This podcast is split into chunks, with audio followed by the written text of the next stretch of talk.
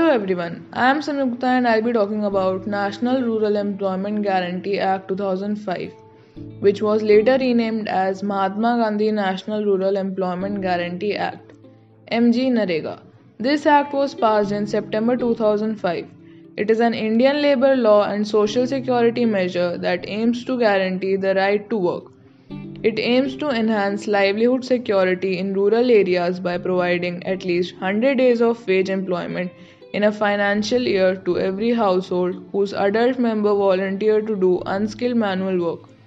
This act was first proposed in 1991 by P.V. Narasimha Rao, who has served as the ninth Prime Minister of India from 1992 to 1996. It was finally accepted in the parliament and commenced implementation in 625 districts of India. Based on this pilot experience, MG NREGA was scoped up to cover all the districts of India from 1st April 2018. The statute is hailed by the government as the largest and the most ambitious social security and public works program in the world.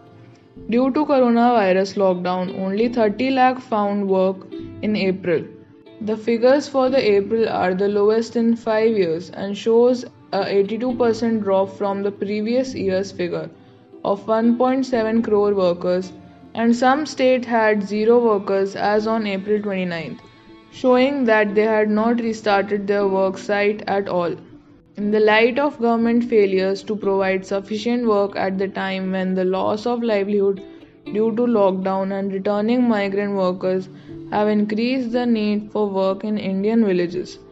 There is a rising demand for compensation wages to be paid to the workers instead. MG NREGA families should be given at least 10 days of wages as free cash for the loss in the month of April said the economist Ritika Khera, who teaches at the Indian Institute of Management, Ahmedabad.